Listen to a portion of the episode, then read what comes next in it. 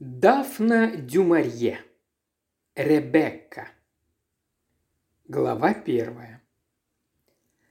Прошлой ночью мне приснилось, что я вернулась в Мандерли. Я прислонилась к железным воротам и некоторое время не могла проникнуть внутрь, так как они были закрыты на засов и на цепь. Я окликнула привратника, но никто мне не ответил. Подошла поближе к сторожке и убедилась, что она необитаема. Из трубы не шел дымок, а сквозь запущенные окна на меня глянула пустота. Затем, словно наделенная какой-то сверхъестественной силой, как это бывает в сновидениях, я прошла сквозь закрытые ворота. Передо мной лежала дорога, такая же, какой я ее знала, вся в крутых поворотах. Но через несколько шагов стало видно, что дорога сильно изменилась. Она стала узкой и заброшенной. Наклонив голову, чтобы не задеть ветки, я увидела, что здесь произошло. Дорога была прорублена в густом лесу. Он раньше плотно примыкал к ней, а теперь лес снова вытеснял ее. Кроны деревьев, которых раньше не было, смыкались над моей головой сплошным сводом. Появились какие-то неведомые растения, а кустарники превратились в деревья. Узкая лента дороги была покрыта мхом и травой, под которыми исчез гравий. Широкая когда-то подъездная аллея стала узкой тропинкой, петляющей то вправо, то влево, и, видимо, это сильно удлинило путь. Я никак не могла добраться до ее конца. Но вот и замок, молчаливый и суровый, каким он был всегда. Луна освещала серые камни и высокие готические окна, из которых мы, бывало, любовались газонами и цветниками. Дом выглядел так, точно мы покинули его лишь вчера, но в саду воцарился закон джунглей. Культурные растения одичали, их верхушки переплелись, первобытный хаос поглотил все. При свете луны мне показалось, что в доме еще живут. Занавески отдернуты, пепельницы полны окурков, на столике рядом с цветочной вазой еще лежит мой носовой платок – но облако закрыло луну, и стало видно, что дом превратился в развалины, под которыми похоронены все наши муки и страхи. Восстановить Мандерли уже невозможно. Я вспоминаю о нем наяву с двойственным чувством. Это было бы самое желанное место на земле, если бы не пережитые в этом доме кошмары. Наш терпеливый, скромный приют находился в чужой стране – за много миль от Мандерли. Я не расскажу о своем сне ему. Ведь Мандерли больше нет, это поместье нам больше не принадлежит. Глава вторая. Прошлое вернуть нельзя, и мы сумели забыть то, что было необходимо забыть. Он прекрасный товарищ и никогда не выражает сожалений, когда вспоминает о прошлом, а бывает это гораздо чаще, чем он в этом сознается – его выдает выражение лица. Оно становится похожим на маску, безжизненную, хоть и красивую, как прежде. Он курит папиросу за папиросой, быстро, с наигранным оживлением болтает, просто так, ни о чем. Мы оба пережили страх и страдания, и надеюсь, что все страшное в нашей жизни уже позади, и теперь нам остается спокойно продолжать наш жизненный путь, находя поддержку друг в друге. Мы сознаем, что отель, в котором мы живем, грязноват, еда безвкусна, одни очень однообразные, но мы не хотим перемен. Ведь в больших отелях крупных городов он неизбежно встречал бы свидетелей своей прежней жизни. Иногда мы скучаем, но скука – хороший противовес страху. Живем мы очень замкнуто. У меня развился настоящий талант читать вслух. Недовольство жизнью он выражает лишь когда задерживается почтальон. Это значит, что наша английская почта запоздает на сутки. Мы пробовали слушать радио, но шумы в эфире очень раздражают, и мы предпочитаем сдерживать свое нетерпение и подробно перепечатывать сообщения о крикетных матчах, состоявшихся в Англии много лет назад. Описание крикетных матчей, бокса и даже соревнований бильярдистов – вот наше развлечение. Однажды я прочла о диких голубях и вспомнила леса Мандерли, где голуби постоянно летали над самой головой. Джаспер бросался ко мне с громким лаем, и голуби пугались, как пожилые дамы, застигнутые в момент умывания, и улетели с громким и беспокойным криком. Странно, статья о диких голубях вызвала в памяти целую картину прошлой жизни. Но тут я заметила, что лицо его побледнело. В нем появилась какая-то напряженность, и я сразу перешла на крикетный матч, благословляя этот вид спорта, развлекающий и успокаивающий его. Я извлекла урок из этого случая и читаю ему только о спорте, политике и публичных торжествах. Все, что может напомнить ему нашу прежнюю жизнь, я читаю теперь про себя. Можно прочитать, например, о сельском хозяйстве, ведь это не вызывает слишком живых эмоций, хотя и скучновато. После небольшой прогулки я возвращаюсь к чаю, который всегда одинаков. Китайский чай и два кусочка хлеба с маслом. На маленьком белом и безликом балконе я иной раз вспоминаю чайный ритуал в Мандерли. Ровно в половине пятого, без единой минуты опоздания, открывалась дверь библиотеки и появлялись Белоснежная скатерть, серебряный чайник с кипятком, чайник для заварки, тосты, сэндвичи, кексы, пирожки. Все это в огромном количестве, хотя оба мы ели очень мало. Джаспер, наш спаниель с мягкими неспадающими ушами, притворялся равнодушным, будто и не замечал кекса. Еды приносили столько, что хватило бы на неделю для целой голодной семьи. Я иногда задумывалась, Куда все это девается и зачем тратить столько продуктов зря? Но я ни разу не осмелилась спросить об этом у миссис Денверс. Она посмотрела бы на меня свысока и сказала бы с презрительной гримасой, когда миссис Де Винтер была жива, не было подобных вопросов. Иногда я думаю, куда она девалась и где находится Февел.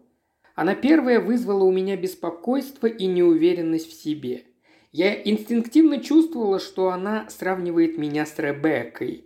И это ощущение разъединяло нас, как лезвие ножа. Но все давно миновало. Мы свободны друг от друга, и мне не о чем больше беспокоиться. Даже верный Джаспер уже охотится в райских кущах, а поместья у нас больше нет. Мандерли лежит в развалинах, и лес обступает его все плотнее и плотнее. Вспоминая о страшных событиях, я с благодарностью оглядываю маленький балкон и наши бедные комнаты. Я и сама переменилась за это время. Исчезли неловкость, робость, застенчивость, желание всем нравиться. Ведь из-за этого я производила отрицательное впечатление на людей, подобных миссис Денверс. Помню себя в то время. Одета я была в плохо сидящее пальто, нескладную юбку и самовязанный свитер. Обычно я тихо и скромно плелась за миссис Ван Хоппер. Ее толстое короткое тело переваливалось с высоких каблуков. На ней широкая блуза с отлетающими рукавами, крохотная шляпка, оставляющая открытым лоб, голый, как коленка школьника. В одной руке она держала большую сумку, в которой носила паспорт – визитные карточки и карты для бриджа. В другой – ларнетку, позволяющую ей увидеть несколько больше, чем люди хотели бы показать. В ресторане она занимала столик в углу у самого окна и, подняв ларнет к своим маленьким свиным глазкам, рассматривала публику. Бросив ларнет, она презрительно говорила. «Ни одной знаменитости – Скажу директору, чтобы он сделал скидку в моем счете. Для чего я приезжала в этот ресторан любоваться на официантов?» Резким и грубым голосом она подзывала метродотеля и давала ему заказ. Как не похож маленький ресторанчик, где мы сидим сегодня, на тот громадный, пышно убранный ресторан на лазурном берегу в Монте-Карло. И мой теперешний спутник не похож на миссис Ван Хоппер. Он сидит напротив меня по другую сторону столика и снимает кожуру с мандарина изящными тонкими пальцами. Время от времени он отрывается от этого занятия, чтобы взглянуть на меня и улыбнуться. И мне вспоминаются жирные, унизанные кольцами пальцы миссис Ван Хоппер, как она наслаждалась едой над тарелкой равиоли, и заглядывала в мою тарелку, словно опасаясь, чтобы я выбрала что-то более вкусное. Опасение было напрасным. Официант со свойственной этой профессии проницательностью давно уже уяснил себе, что я в подчиненном положении и со мной можно не считаться. В тот день он поставил передо мной тарелку с холодной ветчиной и холодным языком, от которых явно кто-то отказался полчаса назад по причине плохого приготовления. Удивительно, до чего точно знают слуги, когда и на кого можно вовсе не обращать внимания. Когда мы с миссис Ван Хоппер гостили в одном поместье, горничная никак не отвечала на мой звонок. Утром она приносила мне чай холодным, как лед – я хорошо запомнила эту тарелку с ветчиной и языком. Они были засохшими и неаппетитными, но у меня не хватило храбрости отказаться от них. Мы ели молча, так как миссис Ван Хоппер уделяла большое внимание еде. По лицу ее было видно, да и соус, стекавший по ее подбородку, подчеркивал это, что блюдо пришлось ей по вкусу. Это зрелище еще ухудшило мой аппетит, и я рассеянно глядела по сторонам. Рядом с нами за столик, который пустовал уже три дня, усаживался новый приезжий. Метродотель всячески старался ублажить его. Миссис Ван Хоппер положила вилку и взялась за лорнет. Приезжий не замечал, что его появление вызвало любопытство и рассеянно изучал меню. Миссис Ван Хоппер сложила лорнет и наклонилась ко мне через столик. Ее маленькие глазки горели от возбуждения, и она громким шепотом сказала «Это Макс де Винтер, владелец Мандерли. Вы, наверное, слышали о нем. Не правда ли он выглядит больным? Говорят, что он никак не может оправиться после смерти жены». Глава третья. Как бы сложилась моя жизнь, если бы миссис Ван Хоппер не была таким снобом? Надо признавать, что ее тщеславие оказало влияние на мою дальнейшую судьбу. Любопытство было ее манией. Вначале я смущалась, замечая, как люди смеялись за ее спиной, как они быстро выходили из комнаты, в которую входила она. Она ежегодно приезжала на Лазурный берег, играла здесь в бридж и выдавала за своих близких знакомых всех маломальски известных приезжих, хотя ее знакомство с ними чаще всего ограничивалось тем, что она видела их на другом конце зала в почтовом отделении Монте-Карло. У нее была такая внезапная и напористая манера нападать на людей, что ей часто удавалось завести знакомство с теми, кто этого совсем не желал. Иногда она посылала меня одолжить бумагу или книжку у намеченных жертв, с того же дня прошло уж много лет, но я помню, что сразу же разгадала ее маневр. Она быстро закончила свой завтрак, чтобы подкараулить нового приезжего у входа. «Быстрее поднимитесь наверх», – сказала она мне, – «и принесите письмо моего племянника, то самое, в котором он описывает свой медовый месяц. Там еще в конверте вложены фотографии». План был уже составлен ею. Племянник должен послужить ей поводом для завязывания нового знакомства. Такт и скромность не были ей добродетелями, а сплетни составляли основу жизни. Материал для них должен был поставлять каждый приезжий. Я нашла в номере письмо, которое она требовала, но прежде чем спуститься в ресторан, на минутку задержалась. Мне хотелось предупредить его, чтобы он избегал встречи с нею. Если бы только у меня хватило храбрости спуститься по служебной лестнице и подойти к нему с другого конца ресторана. Но условности для меня были слишком непреложны, да и как я смогу заговорить с ним?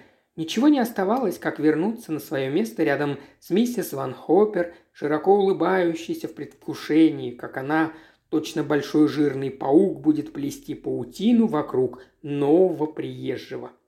Но когда я вернулась, оказалось, что он уже покинул свое место за столиком, а она, боясь упустить его, рискнула, не дожидаясь письма, представиться ему. Они сидели рядом на диване, я подошла и молча передала ей письмо, он тотчас встал, и она, упоенная своим успехом, представила меня, назвав мое имя и указав на меня, едва заметила жестом. Мистер Де Винтер будет пить с нами кофе. Найдите официанта и скажите ему, чтобы он принес еще чашечку». Это было сказано таким тоном, который давал понять, что я существо слишком молодое и незначительное, чтобы вовлекать меня в разговор. Именно таким тоном она обычно и представляла меня. После того, как однажды меня приняли за ее дочь, она старалась показывать знакомым дамам, что они могут меня полностью игнорировать, а мужчинам, что они могут снова разваливаться в кресле и не утруждать себя предупредительностью ко мне. Поэтому для меня было неожиданным, что этот джентльмен не сел на диван и сам позвал официанта. «Мы будем пить кофе втроем», – сказал он. И прежде чем я поняла его маневр, он сел на жесткий стул, который обычно предназначался мне, а мне предоставил место на диване рядом с миссис Ван Хоппер, которая была несколько раздосадована, но через секунду уже снова улыбалась и, навалившись грудью на стол, наклонилась к собеседнику. Размахивая письмом в руке, она заговорила быстро и громко. «Вы знаете, я узнала вас, как только вы вошли в ресторан. Подумать только, — сказала я, — ведь это же мистер Де Винтер, друг нашего Билли. Я должна показать ему фотографии Билли и его молодой жены. Они снимались в свой медовый месяц. Посмотрите, это Дора, не правда ли она очаровательная? Какие у нее дивные огромные глаза. Вот они на пляже в Палм-Бич. Билли с ума сходит по ней. Когда мы устраивали прием у Клариджа, он еще не был с нею знаком. Как раз на этом приеме я впервые увидела вас, но вы, я думаю, уже не помните такую старуху, как я». Она кокетливо улыбнулась, обнажив все зубы. «Напротив, я отлично помню вас». Прежде чем она углубилась в воспоминания об их последней встрече, он протянул ей портсигар, и необходимость зажечь сигарету заставила ее на минуту замолчать. Меня никогда не тянуло в Палм-Бич, но его пребывание во Флориде показалось бы мне нелепым. Пожалуй, он был бы на месте где-нибудь в старинном городе, например, 15 века, с узкими и тесными улицами. Его задумчивое, привлекательное лицо показалось мне необычным и напомнило знаменитый портрет неизвестного, виденный мною в какой-то картинной галерее. Если бы он сменил современный английский костюм из твида на бархатный камзол с кружевами на вороте и на манжетах, то казался бы сошедшим со старинной гравюры. Кто же написал портрет неизвестного? Но мне не удалось вспомнить автора. Они, между тем, продолжали беседу, за которой я не следила, будучи погружены в свои фантазии. Я полагаю, что будь у Билли такое поместье, как ваше Мандерли, она добродушно усмехнулась, он не поехал бы в Палм-Бич. Говорят, ваше поместье – это волшебная страна, другого сравнения не подобрать. Она рассчитывала, что ее лесть будет вознаграждена улыбкой. Но он продолжал молча курить, и морщинка между его бровями несколько углубилась. «Я видела фотографии Мандерли, и, — продолжала она, — на них все выглядит действительно очаровательным. Билли рассказывал, что это самое прекрасное из больших поместий в Англии. Удивляюсь, как вы смогли покинуть его». Его молчание выглядело теперь печальным, и заставила бы замолчать каждого, кроме миссис Ван Хоппер. Любой бы понял, что перешел границу, дозволенную приличием. «Вы, англичане, не любите расхваливать свои поместья», – продолжала она, все более повышая голос, – «чтобы не показаться гордыми, но я знаю, что в вашем замке есть большой музыкальный зал и галерея старинных ценных портретов, не правда ли?» Она повернулась ко мне и как бы пояснила – Мистер Де Винтер так скромен, что не хочет сознаваться в этом. Насколько мне известно, замок принадлежал его семье еще во времена нормандского нашествия. Полагаю, ваш замок нередко посещали члены королевской семьи?» Это было уже слишком, даже я не ожидала такого. Он ответил спокойно, с легким оттенком насмешки. Никто не посещал после Этельреда II, прозванного нерешительным. Именно в Мандерле он получил это прозвище, так как неизменно опаздывал к обеду.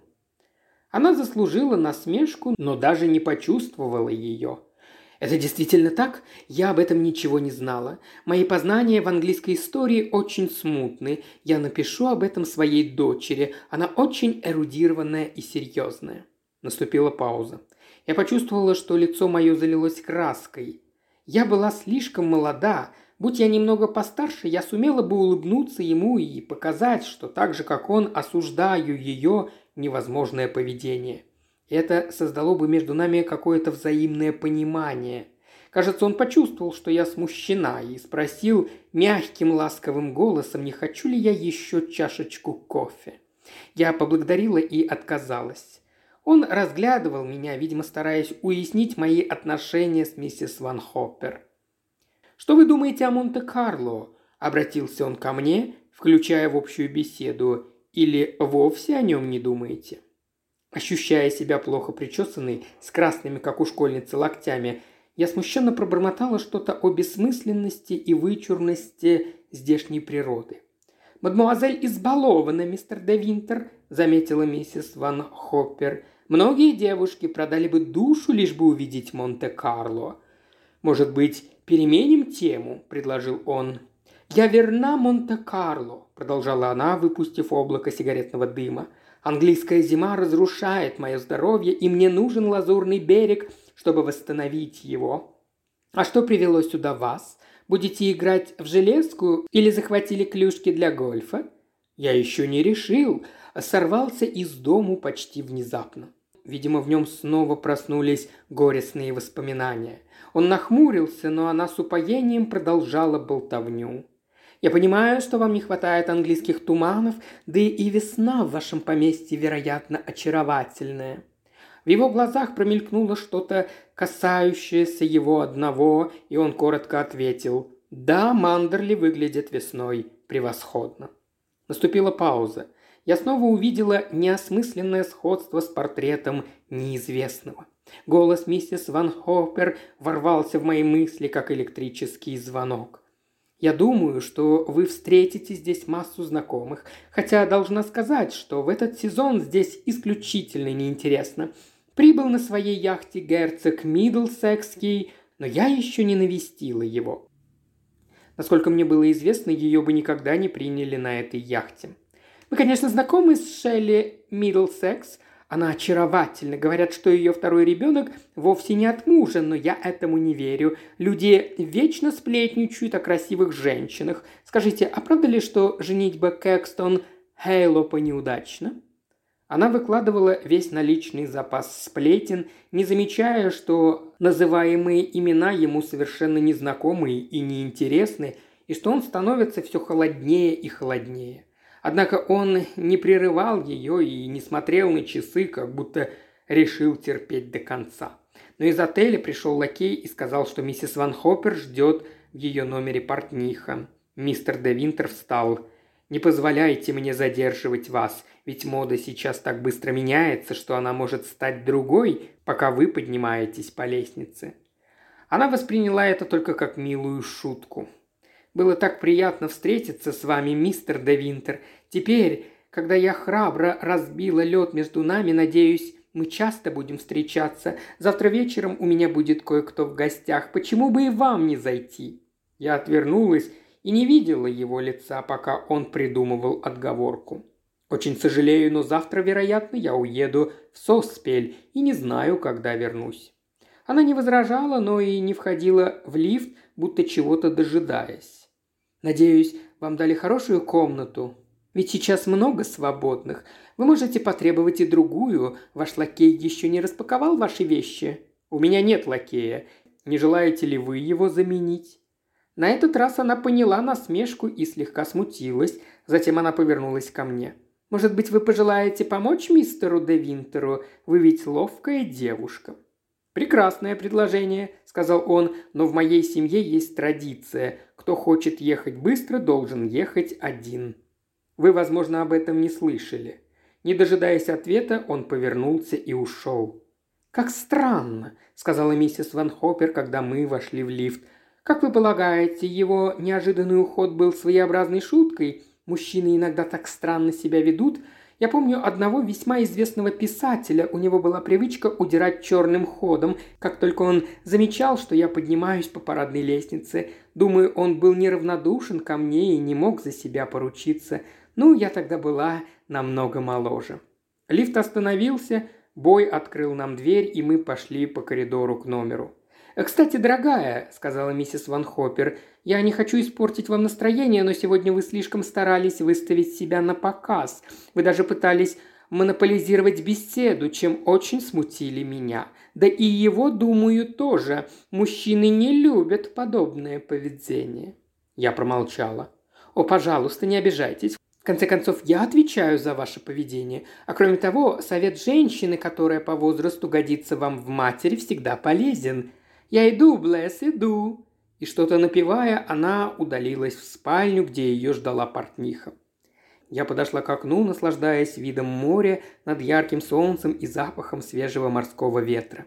Через полчаса мы будем сидеть в этой же комнате с плотно закрытыми окнами и до отказа включенными калориферами отопления. А потом я буду отмывать пепельницы, вдыхать запах окурков, вымазанных губной помадой, и убирать блюдца с растаявшим шоколадным кремом. Научиться играть в бридж не так-то легко, если до этого я знала только детские карточные игры. К тому же ее приятельницы не хотели видеть меня партнером по бриджу. Моя молодость мешала им свободно смаковать сплетни и скандалы. Без меня они чувствовали себя свободнее. Что же касается ее знакомых мужчин, то они, намекая на мое недавнее окончание средней школы задавали мне глупые вопросы из школьной программы, как будто со мной больше не о чем было разговаривать. Я вздохнула и отвернулась от окна. Мне вспомнился прелестный уголок, куда я случайно забрела два дня назад. Высоко на скале, прилепившись к горному склону, стоял узкий старинный дом со щелевидными окнами. Я достала альбом для рисования – мне захотелось набросать по памяти этот этюд, но машинально я нарисовала мужской профиль, мрачный взгляд, характерный нос и презрительно вздернутая верхняя губа. Затем я пририсовала остроконечную бородку и кружевной воротник, подражая старым мастерам. Кто-то постучал, в номер вошел посыльный с письмом. «Мадам в спальне», — сказала я ему, но он отрицательно покачал головой. Письмо было адресовано мне, а не ей. Я вскрыла конверт. На листке незнакомым почерком написано несколько слов. «Простите меня, я был сегодня очень груб». И все. Ни подписи, ни обращения, но на конверте мое имя, как ни странно, совершенно правильно написанное. «Будет ли ответ?» – спросил посыльный. «Нет, не будет». Я положила конверт в карман и вернулась к своему рисунку. Почему-то он мне разонравился. Лицо безжизненное, оборотка и воротник выглядели бутафорией. Глава четвертая. На утро после бриджа миссис Ван Хоппер проснулась с воспаленным горлом и высокой температурой. Я сейчас же вызвала врача, он поставил диагноз «грипп» и прописал постельный режим. «Я недоволен вашим сердцем», – сказал он. «Его работа не наладится, пока вы не полежите в постели в полном покое». Он обратился ко мне. «Я предпочту, чтобы за миссис Ван Хоппер ухаживала опытная медсестра. Вы вряд ли сможете обеспечить надлежащий уход. Это продолжится не более двух недель». К моему удивлению, миссис Ван Хоппер с ним полностью согласилась, Думаю, она предвкушала сочувственные визиты друзей, подарки, цветы и всеобщее внимание. Ей уже надоела жизнь Монте-Карло, а болезнь несет некоторое разнообразие. Сиделка будет делать ей инъекции, легкий массаж и следить за ее диетой. А она в своей самой нарядной ночной кофте и в чепце, украшенном лентами, будет принимать визитеров. Мне было немного стыдно, что я уходила от нее с легким сердцем. Я позвонила по телефону ее друзьям, отменила назначенные встречи и спустилась в ресторан, по крайней мере, на полчаса раньше обычного. Я надеялась, что в зале будет пусто, так как публика обычно приходила к ланчу не ранее часа. И действительно, зал был пустым, и лишь столик рядом с нашим оказался занятым. А я-то думала, что он уехал в Соспель, как говорил. Видимо, он пришел к завтраку так рано, чтобы избежать встречи с нами.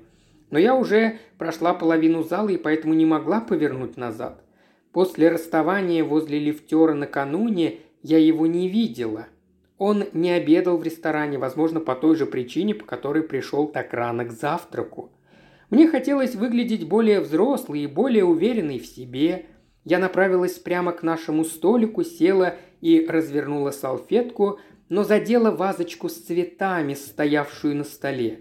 Вазочка опрокинулась, вода залила скатерть и потекла к моему прибору. Сосед моментально вскочил и бросился вытирать мой стол своей сухой салфеткой. «Вы не сможете завтракать за мокрым столом», – сказал он. «Прошу вас, встаньте и отойдите немного в сторону». Официант, увидев из другого конца зала, что что-то случилось, бросился к нам. «Неважно», – возразила я, – «сегодня я завтракаю одна и найду себе сухое местечко». Он обратился прямо к официанту. Поставьте еще один прибор на мой столик, мадмуазель будет завтракать вместе со мной. О, нет-нет, не надо, я не могу. А почему же не можете, позвольте узнать? Я старалась найти какой-нибудь предлог. Но вы ведь предлагаете это только из вежливости, а вовсе не потому, что жаждете моего общества. И вовсе не из вежливости. Я именно хотел, чтобы вы позавтракали со мной за моим столиком. Я бы все равно попросил вас об этом, даже если бы вы не опрокинули вазу. Садитесь-ка за мой столик и можете не разговаривать со мной, пока не захотите». Мы сели, и он, как ни в чем не бывало, продолжил прерванный завтрак, предоставив мне изучать меню. Он держался так свободно и непринужденно, что я почувствовала. Мы действительно можем обойтись и без беседы, и без ощущения неловкости. В этом не было никакой натяжки – и, конечно, он не будет задавать мне дурацкие вопросы из школьной программы. «Что случилось с вашей приятельницей?» – спросил он. Я рассказала о ее болезни. «Мне очень жаль», – сказал он. «Надеюсь, вы получили вчерашнюю мою записку. Я должен был извиниться за свое поведение. Я был недопустимо груб. В свое оправдание могу сказать лишь то, что одинокая жизнь сделала меня дикарем. Вы вовсе не были грубы. Во всяком случае, до миссис Ван Хоппер это не дошло. Такого рода насмешки ей непонятны. Ну, а ее неуемное любопытство распространяется на всех, во всяком случае на тех, кто занимает какое-то положение в обществе. Я должен чувствовать себя польщенным, что удостоился ее внимания. Думаю, что это из-за вашего знаменитого поместья Мандерли. Как только я назвала это поместье, он тотчас же внутренне сжался. Здесь проходила черта, которую, очевидно, не позволено переступать. Мы продолжали завтракать, и вдруг я вспомнила, что когда-то купила в деревенской лавке ярко раскрашенную открытку с изображением старинного замка. Напечатана открытка была неряшлива, но она давала представление о прекрасных пропорциях здания, широкой лестнице перед террасой и зеленой лужайке, спускавшейся к морю. Я заплатила за открытку два пенса, половину суммы, выдаваемой мне в неделю на карманные расходы. Я спросила у лавочницы, что изображено на открытке. «Да ведь это же Мандерли!» – удивилась она моей неосведомленности. Открытка давно потерялась, но воспоминание о первом впечатлении от Мандерли сохранилось. Мои симпатии были на стороне владельца поместья, а не на миссис Ван Хоппер. Я представила себе, как она, заплатив шесть пенсов за вход, расхаживает по залам замка, нарушая тишину своим вульгарным смехом. Наши мысли, очевидно, одновременно коснулись миссис Ван Хоппер, потому что он вдруг спросил «Ваша приятельница намного старше вас. Может быть, она ваша родственница? Давно ли вы знакомы с ней?» «Она мне не приятельница. Я у нее служу. За исполнение обязанностей компаньонки она платит мне 90 фунтов в год. Вот уж не думал, что можно купить себе компаньона. Это напоминает мне восточные рынки, где покупали рабов. Однажды я заглянула в словарь, чтобы выяснить точно, что означает слово «компаньон». Там было сказано, что компаньон – это очень близкий товарищ. «Но зачем же вы согласились на это?» – продолжал он, улыбаясь. Ведь у вас с ней так мало общего». Улыбка продолжала его лицо, делала его моложе и мягче. «Я же вам сказала, 90 фунтов для меня огромная сумма. У вас нет родных? Нет, все умерли. У вас редкая и очень красивая фамилия. Мой отец был редким и красивым человеком. Расскажите мне о нем». Рассказывать об отце не так-то легко. Я никогда не говорила о нем с другими. Это было что-то глубоко личное, чего никто не должен был касаться, подобно тому, как он не хотел ни с кем говорить о Мандерле. Вспоминая этот первый совместный завтрак, я удивляюсь, как это я, застенчивая и неловкая, вдруг стала рассказывать совсем незнакомому мне человеку за ресторанным столиком в Монте-Карло историю своей семьи. А он внимательно и сочувственно слушал и смотрел мне прямо в лицо, пока я говорила. Я рассказала даже о том, как мать любила моего отца. Он умер от пневмонии, а она последовала за ним через короткие пять недель. Ресторан начал заполняться, слышались разговоры, смех, звон посуды.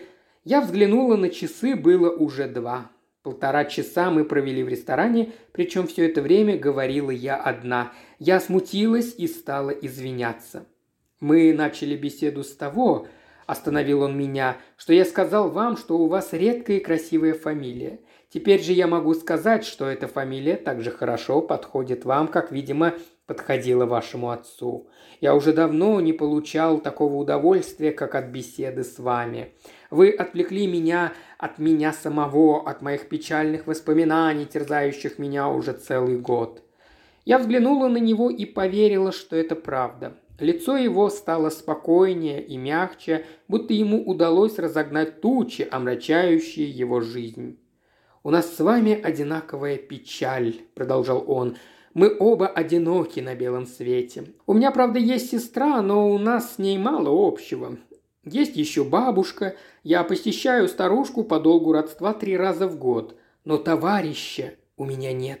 Я приношу поздравления, миссис Ван Хоппер. Это же очень дешево заплатить за вашу дружбу 90 фунтов в год. Вы забываете, что у вас есть дом, пристанище, а у меня и этого нет. Я тут же пожалела о своих словах. Глаза его стали снова тоскующими, как у загнанного зверя, и улыбка исчезла с лица. Но вскоре он снова заговорил. «Итак, у компаньона, то есть у близкого товарища, сегодня выходной день, и что же он предполагает делать?» Я рассказала ему о маленьком домике на скале на окраине Монте-Карло и призналась, что хотела бы зарисовать этот домик. «Я отвезу вас туда на автомобиль». «Я отвезу вас туда на автомобиле», – решил он и не стал слушать мои протесты. Его решение очень смутило меня. Недаром же вчера миссис Ван Хоппер упрекала меня в навязчивости. Я уже заметила, что совместный завтрак с мистером Де Винтером возвысил меня в глазах ресторанной прислуги. Когда я вставала, метродотель бросился отодвинуть мой стул и поднял с пола упавший платок. Он кланялся, улыбался и спрашивал, довольна ли я завтраком. А накануне совсем не замечал меня. Это излишнее внимание показалось мне унизительным. Я презирала снобов, привыкших к этому. «Что с вами?» – спросил мой спутник. «Вас что-то огорчило?»